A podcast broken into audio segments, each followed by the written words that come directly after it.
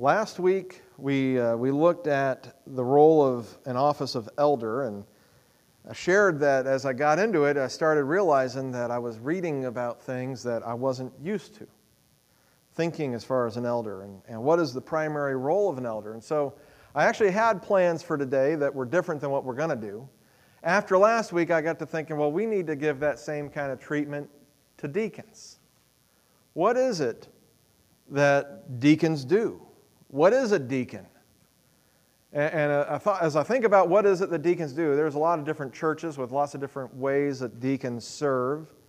A lot of churches, especially Baptist churches, smaller ones where a new pastor comes in every few years, the deacons are in essence the elders of the church. They're the ones that decide what happens and how things happen.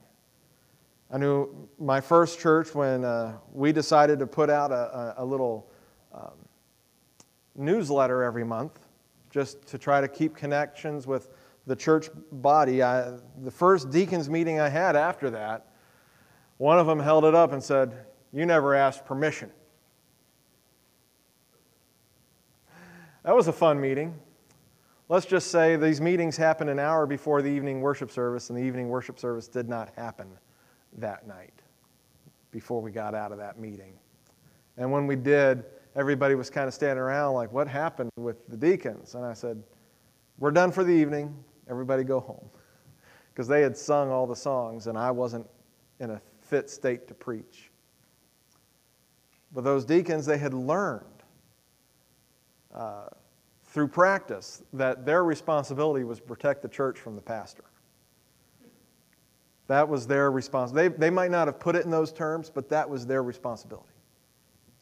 If you ever spend any time with Ed Hudson and hear him talk about his deacon training, his experience is completely different from when he was down in First Baptist Eddy, where he, he was taught that as a deacon, his job was to support the pastor. And so he did hospital visitations, and he did shut in visitations, and he did the tape ministry. He did those things. Now, in my first church, we had a tape ministry. Guess who got to do it? Every week. But at First Baptist Eddy, that's what Ed did. That's a good picture of what a deacon is. He takes on some of the roles that maybe that pastor would be doing that they don't need to be doing. I think it's probably better instead of asking what do deacons do, maybe that we would say, what should they do? Because there are so many different ways that deacons serve. And even, again, what is this thing that we call a deacon? Where, what do we where do we get this idea?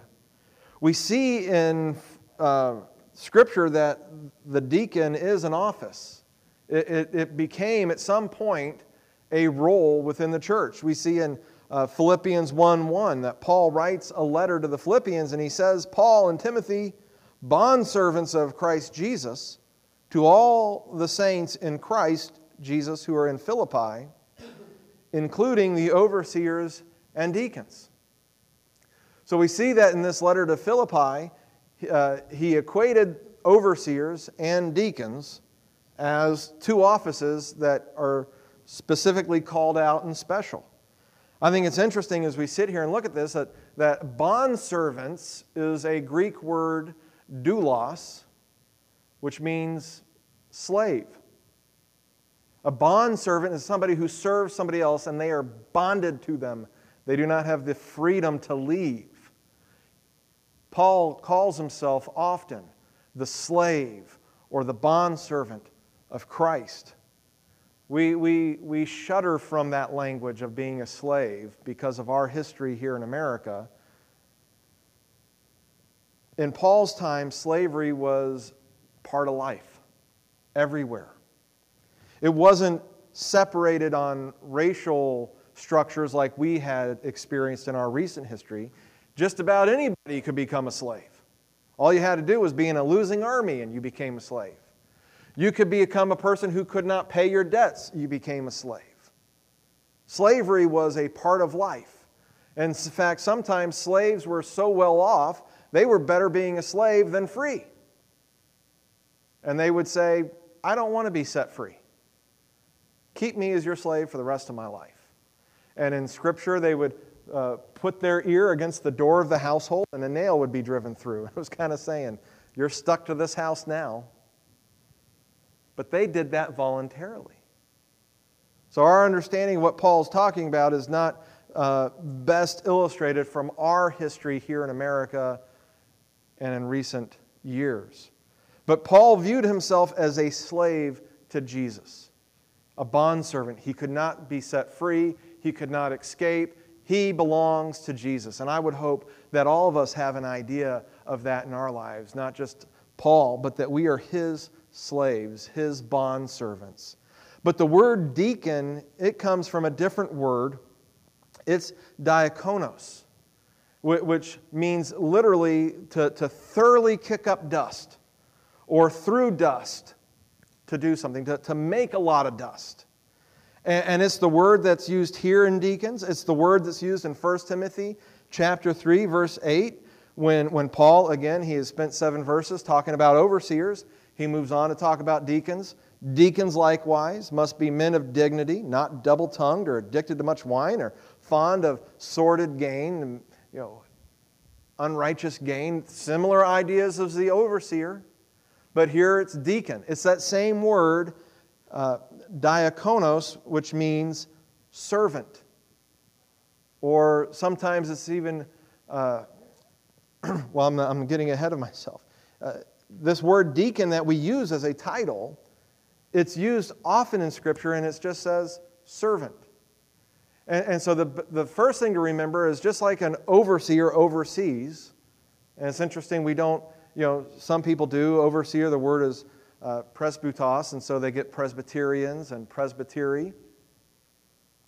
Here, an over, uh, a deacon, the word deacon means servant. And, and so, in their language, they wouldn't have been talking about deacons, they would have been talking about servants. It was the same word. But they understood that when we're talking about these servants, we're talking about a different kind of servant than your normal household servant. This word diakonos is the word for serving at table. Not to be a bond slave, not somebody who is owned, but somebody who is hired, somebody who is entrusted and employed, who serves at table. That's what a deacon is. The word that we translate as deacon, and, and so what we're really doing is we're just uh, trans, what they call transliterating. You know, because deacon, you don't translate that into the word. That's not a word elsewhere. It, it's, it's an English form of diakonos. It's just twisted until we got to deacon. This is a word, though, that in Colossians 1.25, Paul writes, Of this church I was made a minister. Literally, I was made a diakonos, a servant, a minister according to the stewardship from God bestowed on me for your benefit. So, Paul even talks about himself as being a deacon, a servant, a minister. And some churches have, you know, you have the pastor, but then you have a bunch of other people who have responsibilities, like you have the youth minister, and you have the minister of education, and you have the children's minister. This is where they get that idea. Now, in those churches, they don't view those people as deacons, they view them as ministers, as under pastors, you might say. But the idea throughout Scripture is that, and Jesus even shows us this. Um, in Matthew chapter 20, verse 27, Jesus is talking to the disciples about how the, the, the people run things and how the, uh, the, the Gentiles behave. And he says to them, Whoever wishes to be first among you shall be your slave, doulos, the same word that Paul uses of himself in regards to Jesus. And then verse 28, just as the Son of Man did not come to be served, but to serve and to give his life a ransom for many. When he talks about how the Son of Man came to serve, he's using that word, diakones. I came to serve in, in John chapter 13, he doesn't use the word servant. He doesn't use the word serve, but the picture is the same. He says to the disciples, Do you know what I've done to you after he's washed their feet? He says, I'm your teacher, and I am here as one who is great, but if I, who am greater than you, have washed your feet, this is how you're supposed to treat one another. This is supposed to how, how you're supposed to interact with one another. That we are supposed to be servants to each other. And that's why Jesus says in Matthew 20, if you want to, whoever wishes to be first shall be your slave. That, that if we want to be first among us, the, the people, it's, it's not going to be by being on top and telling everybody else what to do. It's about being on the bottom and not just a servant, but to be a bond slave, a bond servant to everybody. What we see throughout Scripture is that all Christians are called to be servants. All of us are called to serve. There, there isn't the concept in Scripture of following Jesus and not serving. As Jesus said, I came not to be served, but to serve, and to give my life as a ransom for many. So, so it's interesting that here you have an office of servants when truly the whole church should be servants. It, it, should be natural for us to be questioning and asking, Where am I serving? How am I serving? Where should I be serving and how should I be serving? And how has God gifted me to serve? These are all natural questions that every believer should be asking regularly in life. One of the, the great things I've seen is uh, we, we have some family friends who, uh, who have blessed us. They're not our family friends, they're you know, family of friends, you might say. But, but they're, they're the parents of, some fr- of a friend of ours, and, and they've blessed us and, and provided for us through the years to get away and do things. And in one of the times we were visiting with them, we were having a, a conversation, and the husband was explaining how he had done this one ministry for a year, but didn't really find that it was working. He didn't feel like it was the right fit, and so he was doing a, another ministry this year. And he had been doing a ministry for several years, but then the church wound that down. And I, I love the attitude of, well, I'm going to give it a year and I'm going to try and I'm going to see what happens. And it's not just a you're stuck in this until you die or you leave this church type thing, which sometimes can happen. You, you, you start serving an area and now it doesn't matter if you're good or not, it doesn't matter if it's the right fit or not, you're stuck. Nobody will take it back from you. Sometimes ministry in church can be kind of like a hot potato. And as soon as they've given it to you, their hands are, you know, I'm not taking it back. And then you're left sitting there holding it. All Christians are called to be servants.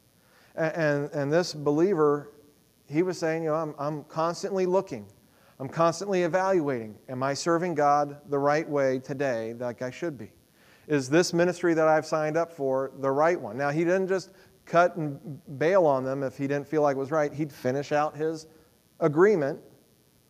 But that was a common question in his mind Am I doing what I'm supposed to be doing? And that's a question that we should all be asking. Or everybody should be looking for where and how they can serve. That's just, and as we change, as we grow older, Sometimes maybe what we used to do doesn't work anymore. Maybe that's not the right fit anymore, and, and we grow into it. Sometimes something that we said we'd never do and we weren't open to. After a while, the Holy Spirit puts his, his influence on you and he starts bugging you about it to where you can't ignore him, and then you're like, I guess I'll step up and do this. That's a natural part of our lives. So, if it's natural for all Christians to be servants, how do we have this office of servants? How do we have an office where we have said there are certain people that somehow are super special servants when everybody else is already called to be a servant? And even Paul, as an apostle, views himself as a servant. And I, as a pastor, would say I, I can see that in myself, that I, hopefully, Lord willing, am here to serve, not to be served. So, what do we mean by this special thing of deacons then that became a, a, an office that we see in Philippians and uh, in Romans and in, in 1 Timothy. The first instance that we see of deacons being formed, and the word deacon isn't even used, is in Acts chapter 6, verses 1 through 7. The church had been experiencing growth. They had a lot of people from out of the country, uh, you know, outside of Jerusalem and Judea, who, who had been there at Pentecost. And when the Holy Spirit came upon people, uh, they witnessed it. And then Peter preached. And remember, over 2,000 came to faith. And they didn't leave, they didn't go home yet. They were staying there in Jerusalem as a body together, growing in the, under the guidance and the leadership of the, of the apostles, to the point where people started selling property and selling whatever they had and handing it over to the apostles so that they could pay for other people to be able to eat. This is the first time we see some um, discipline in the church when a man named Ananias and his wife Sapphira they sell some property and they lie about how much it cost. But this is the situation that's going on. This is, this is where the church is. And as we pick it up in verse 1 of chapter 6 in the book of Acts, we're told that at this time, while the disciples were increasing in number, a complaint arose on the part of the Hellenistic Jews against the native Jews. Hellenistic is Greek, so you had people of what was called the diaspora, the dispersion. These were Jewish people who had been dispersed either first by going to Babylon and never coming back, or through just the normal course of events. They had gone to other cities to live. They had been dispersed by the Greeks and by the Romans. And they had grown up with that heritage, where they're Jews, but they might have Greek names, and they all spoke Greek. They might not even speak Hebrew anymore. And yet they would go back to Jerusalem when they could to, to celebrate the feast, and they were there at the feast. And here they have Hellenistic Jews who have a complaint against the native Hebrews, those who live in Judea and Jerusalem. Because the Hellenistic widows were being overlooked in the daily serving of food. So, so their growth and the popularity of the church was doing good things, but it was also creating problems. As they got bigger, people started falling through the cracks. Some of the Hellenistic widows were being overlooked in the food serving by the Hebrew, uh, the native Hebrews.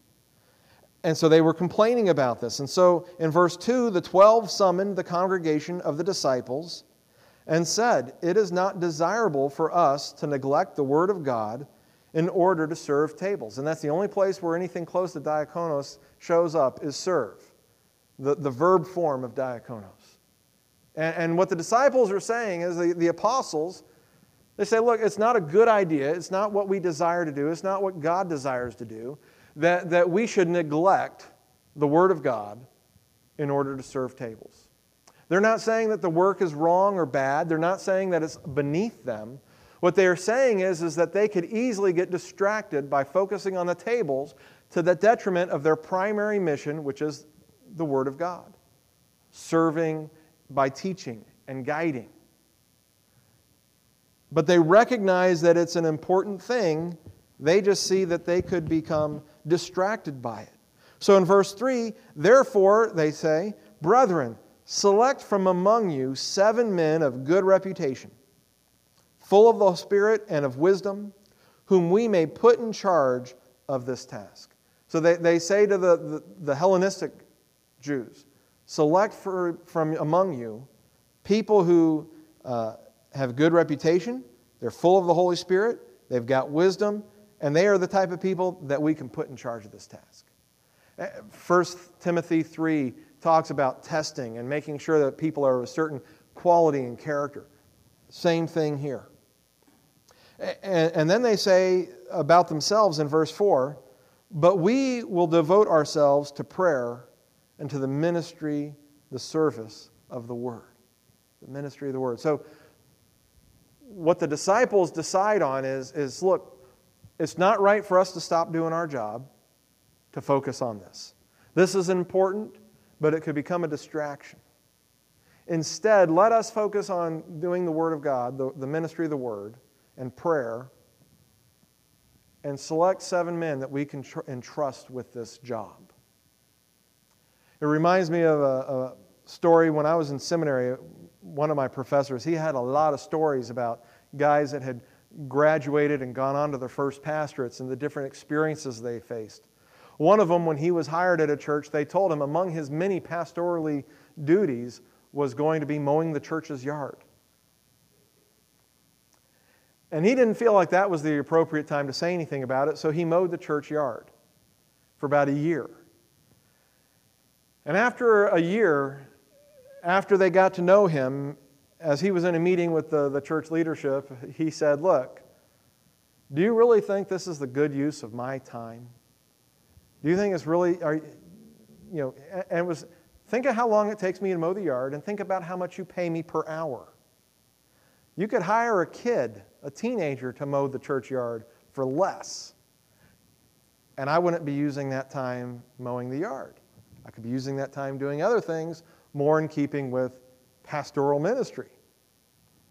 And so the church, now that they had trusted him and gotten to know him, they agreed to his suggestion.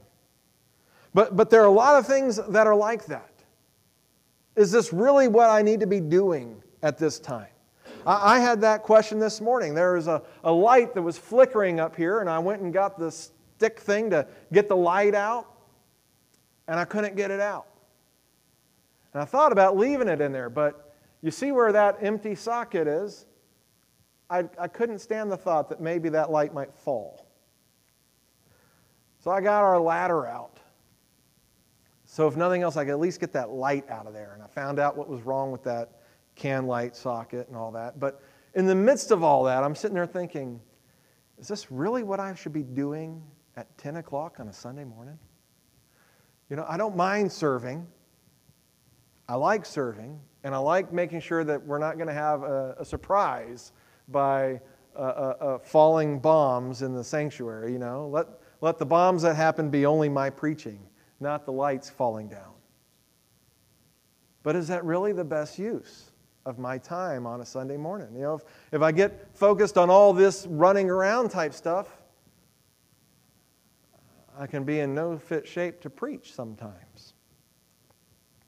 And that's what the, that's what the apostles were getting at. That not that this wasn't an important work, it needed to be done. It's just something that they felt would distract them from their primary work.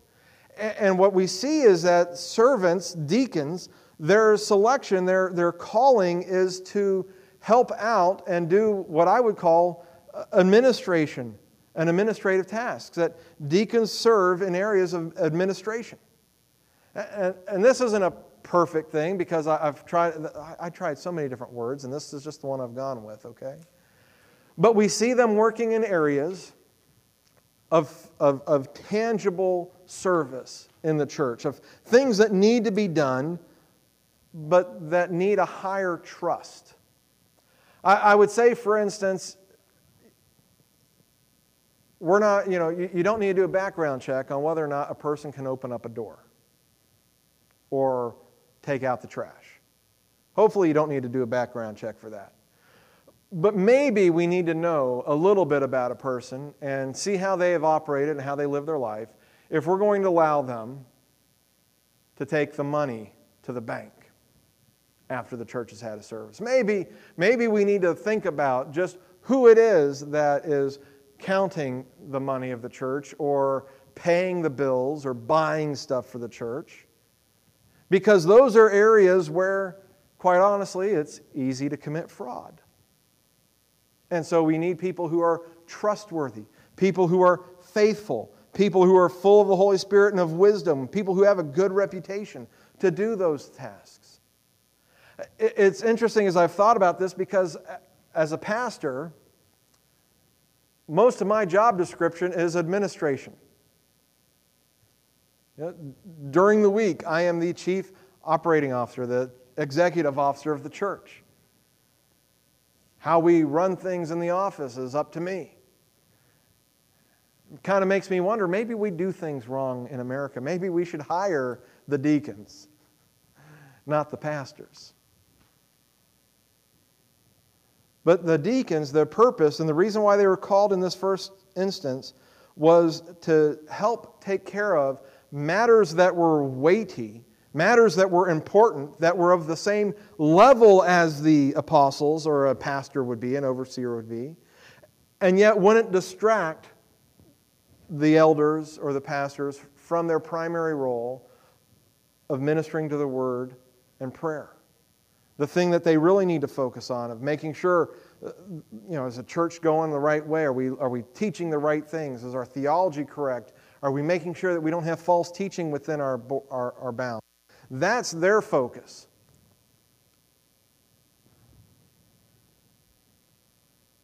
Who gets the cleaning contract? How do we repair this part of the building? How do we take care of that thing? How do we take care of that? Maybe not so much the responsibility of the elders, but you need good people who can be entrusted with those elements. And it's funny, you know, you have this word servant that, that some churches, I don't know if you remember when churches used to say every member a minister. That's kind of, they were saying, well, everybody's a, here to serve people. And, and we've had committees and we've had ministry teams, and the whole focus was getting people to serve. And there's a lot of things that don't take somebody special who's been called out, who's been ordained to do them. But the understanding through Scripture is, is that there are roles and there are needs that are within the church that do not need to be taken care of by a pastor or an elder, but need somebody who is of that level with more administrative, more of a focus on how do we take care of this problem, this situation that has arisen in the church. To free up the elders or the pastors so that they can focus more on the ministry of the word and prayer as they are called to do. And that's what deacons do. And, and when, they, when they suggested this, look, you know, we'll put these people in charge. Uh, verse 5 tells us that this statement found approval with the whole congregation, Hellenistic and Hebrews. They were all happy with this idea. And they chose Stephen, a man full of faith and of the Holy Spirit, and Philip, and Prochorus, and Nicanor, Timon, Parmenas, and Nicholas. Nicholas was even a proselyte from Antioch. He's not even Jewish. He's a Greek who has become Jewish through proselytizing but he's not flesh and blood Jewish. And, and these they brought before the apostles, and after praying, they laid their hands on them. They, they, they imparted a, an identifying with them. That this is a way of saying basically that the, the authority that everybody looked at the apostles as having, they were passing that on to these deacons, these men, so that everybody could understand that they were operating with a certain amount of authority within the church. They laid hands on them, they prayed for them. And then what we see in verse 7 is that the word of God kept on spreading, and the number of the disciples continued to increase greatly in Jerusalem. And a great many of the priests were becoming obedient to the faith. And I, I find that an interesting statement that, that Luke adds in. A, a number, a great many of the priests the way it's written, it's equated with after the creation of the deacons. We saw at the very beginning that the church was growing, that the disciples were increasing in number, and a complaint arose. And the picture, the idea is that this complaint could have derailed the church. As the Hellenistic Jews were upset by their widows being overlooked, it could have created a split Instead of the ministry of reaching the, the Jews in Jerusalem with the gospel of Jesus Christ, they could have become argumentative among one another. They could have been fighting within the church. And so they brought the complaint to the apostles. The apostles decided to appoint the, the deacons. They created the deacons so that they could administer the food appropriately so that everybody would be happy, nobody would be left out. And the benefit of that was that the Word of God kept on spreading and the number of disciples continued to increase greatly. Instead of discord, instead of a fight, they have peace. And because they have peace, they're able to continue to do their mission and spread the gospel. to the point that because of these Greek men being put in charge, uh, Greek Jews, Hellenistic Jews, notice their names are not Hebrew names. Because of that, even a great many of the priests, the priests who are, I mean, we're talking the inner circle of the Jewish faith, the, the last people you would expect who would become believers in Jesus Christ, the group of people who had him executed through lies, the one people who, who for self preservation, if nothing else, would fight against acknowledging Jesus. Even a great many of the priests were becoming obedient to the faith. Jesus said, or Paul said, that God has not used many of the wise in the world, but those who are foolish and weak. Who would have thought that the appointment of Hellenistic Jewish men to a, a position of authority within the church, a, a, of serving a higher level, would lead to the priests coming to faith and being obedient in faith. But that's the way God works. And, and so, what we see in the way that verse 7 ends there, we, we see that if you have good deacons, if you have a good deacon ministry and, the, and they're doing what they're supposed to, that do, good deacons will be a blessing to a church's ministry. If they're helping keep peace within the church, if they're helping the administration of the church, you'll have peace. And they'll be a blessing to the church's ministry. The opposite is just as true. There's a reason why we don't have deacons at Eagle Mountain Baptist Church. Because of several churches where the deacons were not doing a good job, where they were running the show to the point where Brother Earl got here, and, and uh, I remember Ruth sharing it with me. People would say, When are we going to get us some deacons? And he was referring to this passage when he said, As soon as we get us some Greek widows. We get some Greek widows, we'll get ourselves some deacons. He had no time for deacons because he had had very bad experiences with bad deacons. I would say also, though, that our church has been blessed with deacons. We have been blessed with unofficial deacons. We have had those people who we entrusted with things. So when Jerry retired, or well, yeah, he went on to a different ministry. He got out of the pastoral ministry, and the church needed somebody to take care of those administrative things. The church all agreed on one person to be the executive officer in the, in the interim. And so when I showed up, Tom Beeman was running things, you might say. He was helping keep the office running. And if you needed something done in this building, by the time I showed up, I know there were others prior to me but by the time I showed up, Bill Goggins was your man.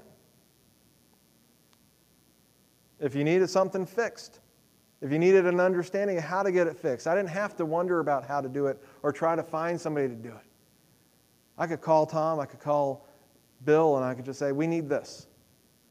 And that was the extent of my effort.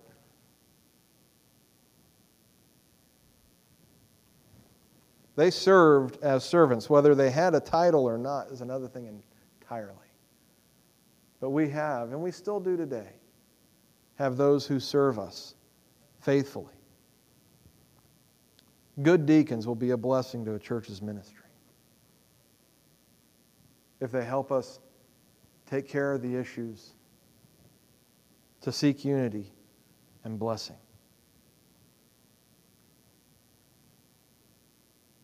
We desperately need deacons today. We need servants in all of us. Our, all of us, we should be saying, How am I serving? How is God calling me and gifting me to serve?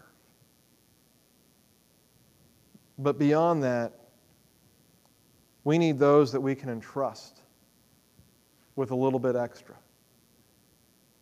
Maybe with the finances of the church maybe with the building of the church. There are several things in this building that are, uh, to speak plainly, it's just fallen apart. I was telling a, a, man once about how I had to get a bid for this or a bid for that, and he just looked at me and he said, Why are you doing any of that? That shouldn't, you shouldn't be doing any of that. I said, Well, not going to get done otherwise. We need to change that. We need to have those individuals that we can say, that person is responsible for that. The church has prayed for them, empowered them to do it. Let's entrust them with it and let them get it taken care of. We desperately need not just elders who make sure that we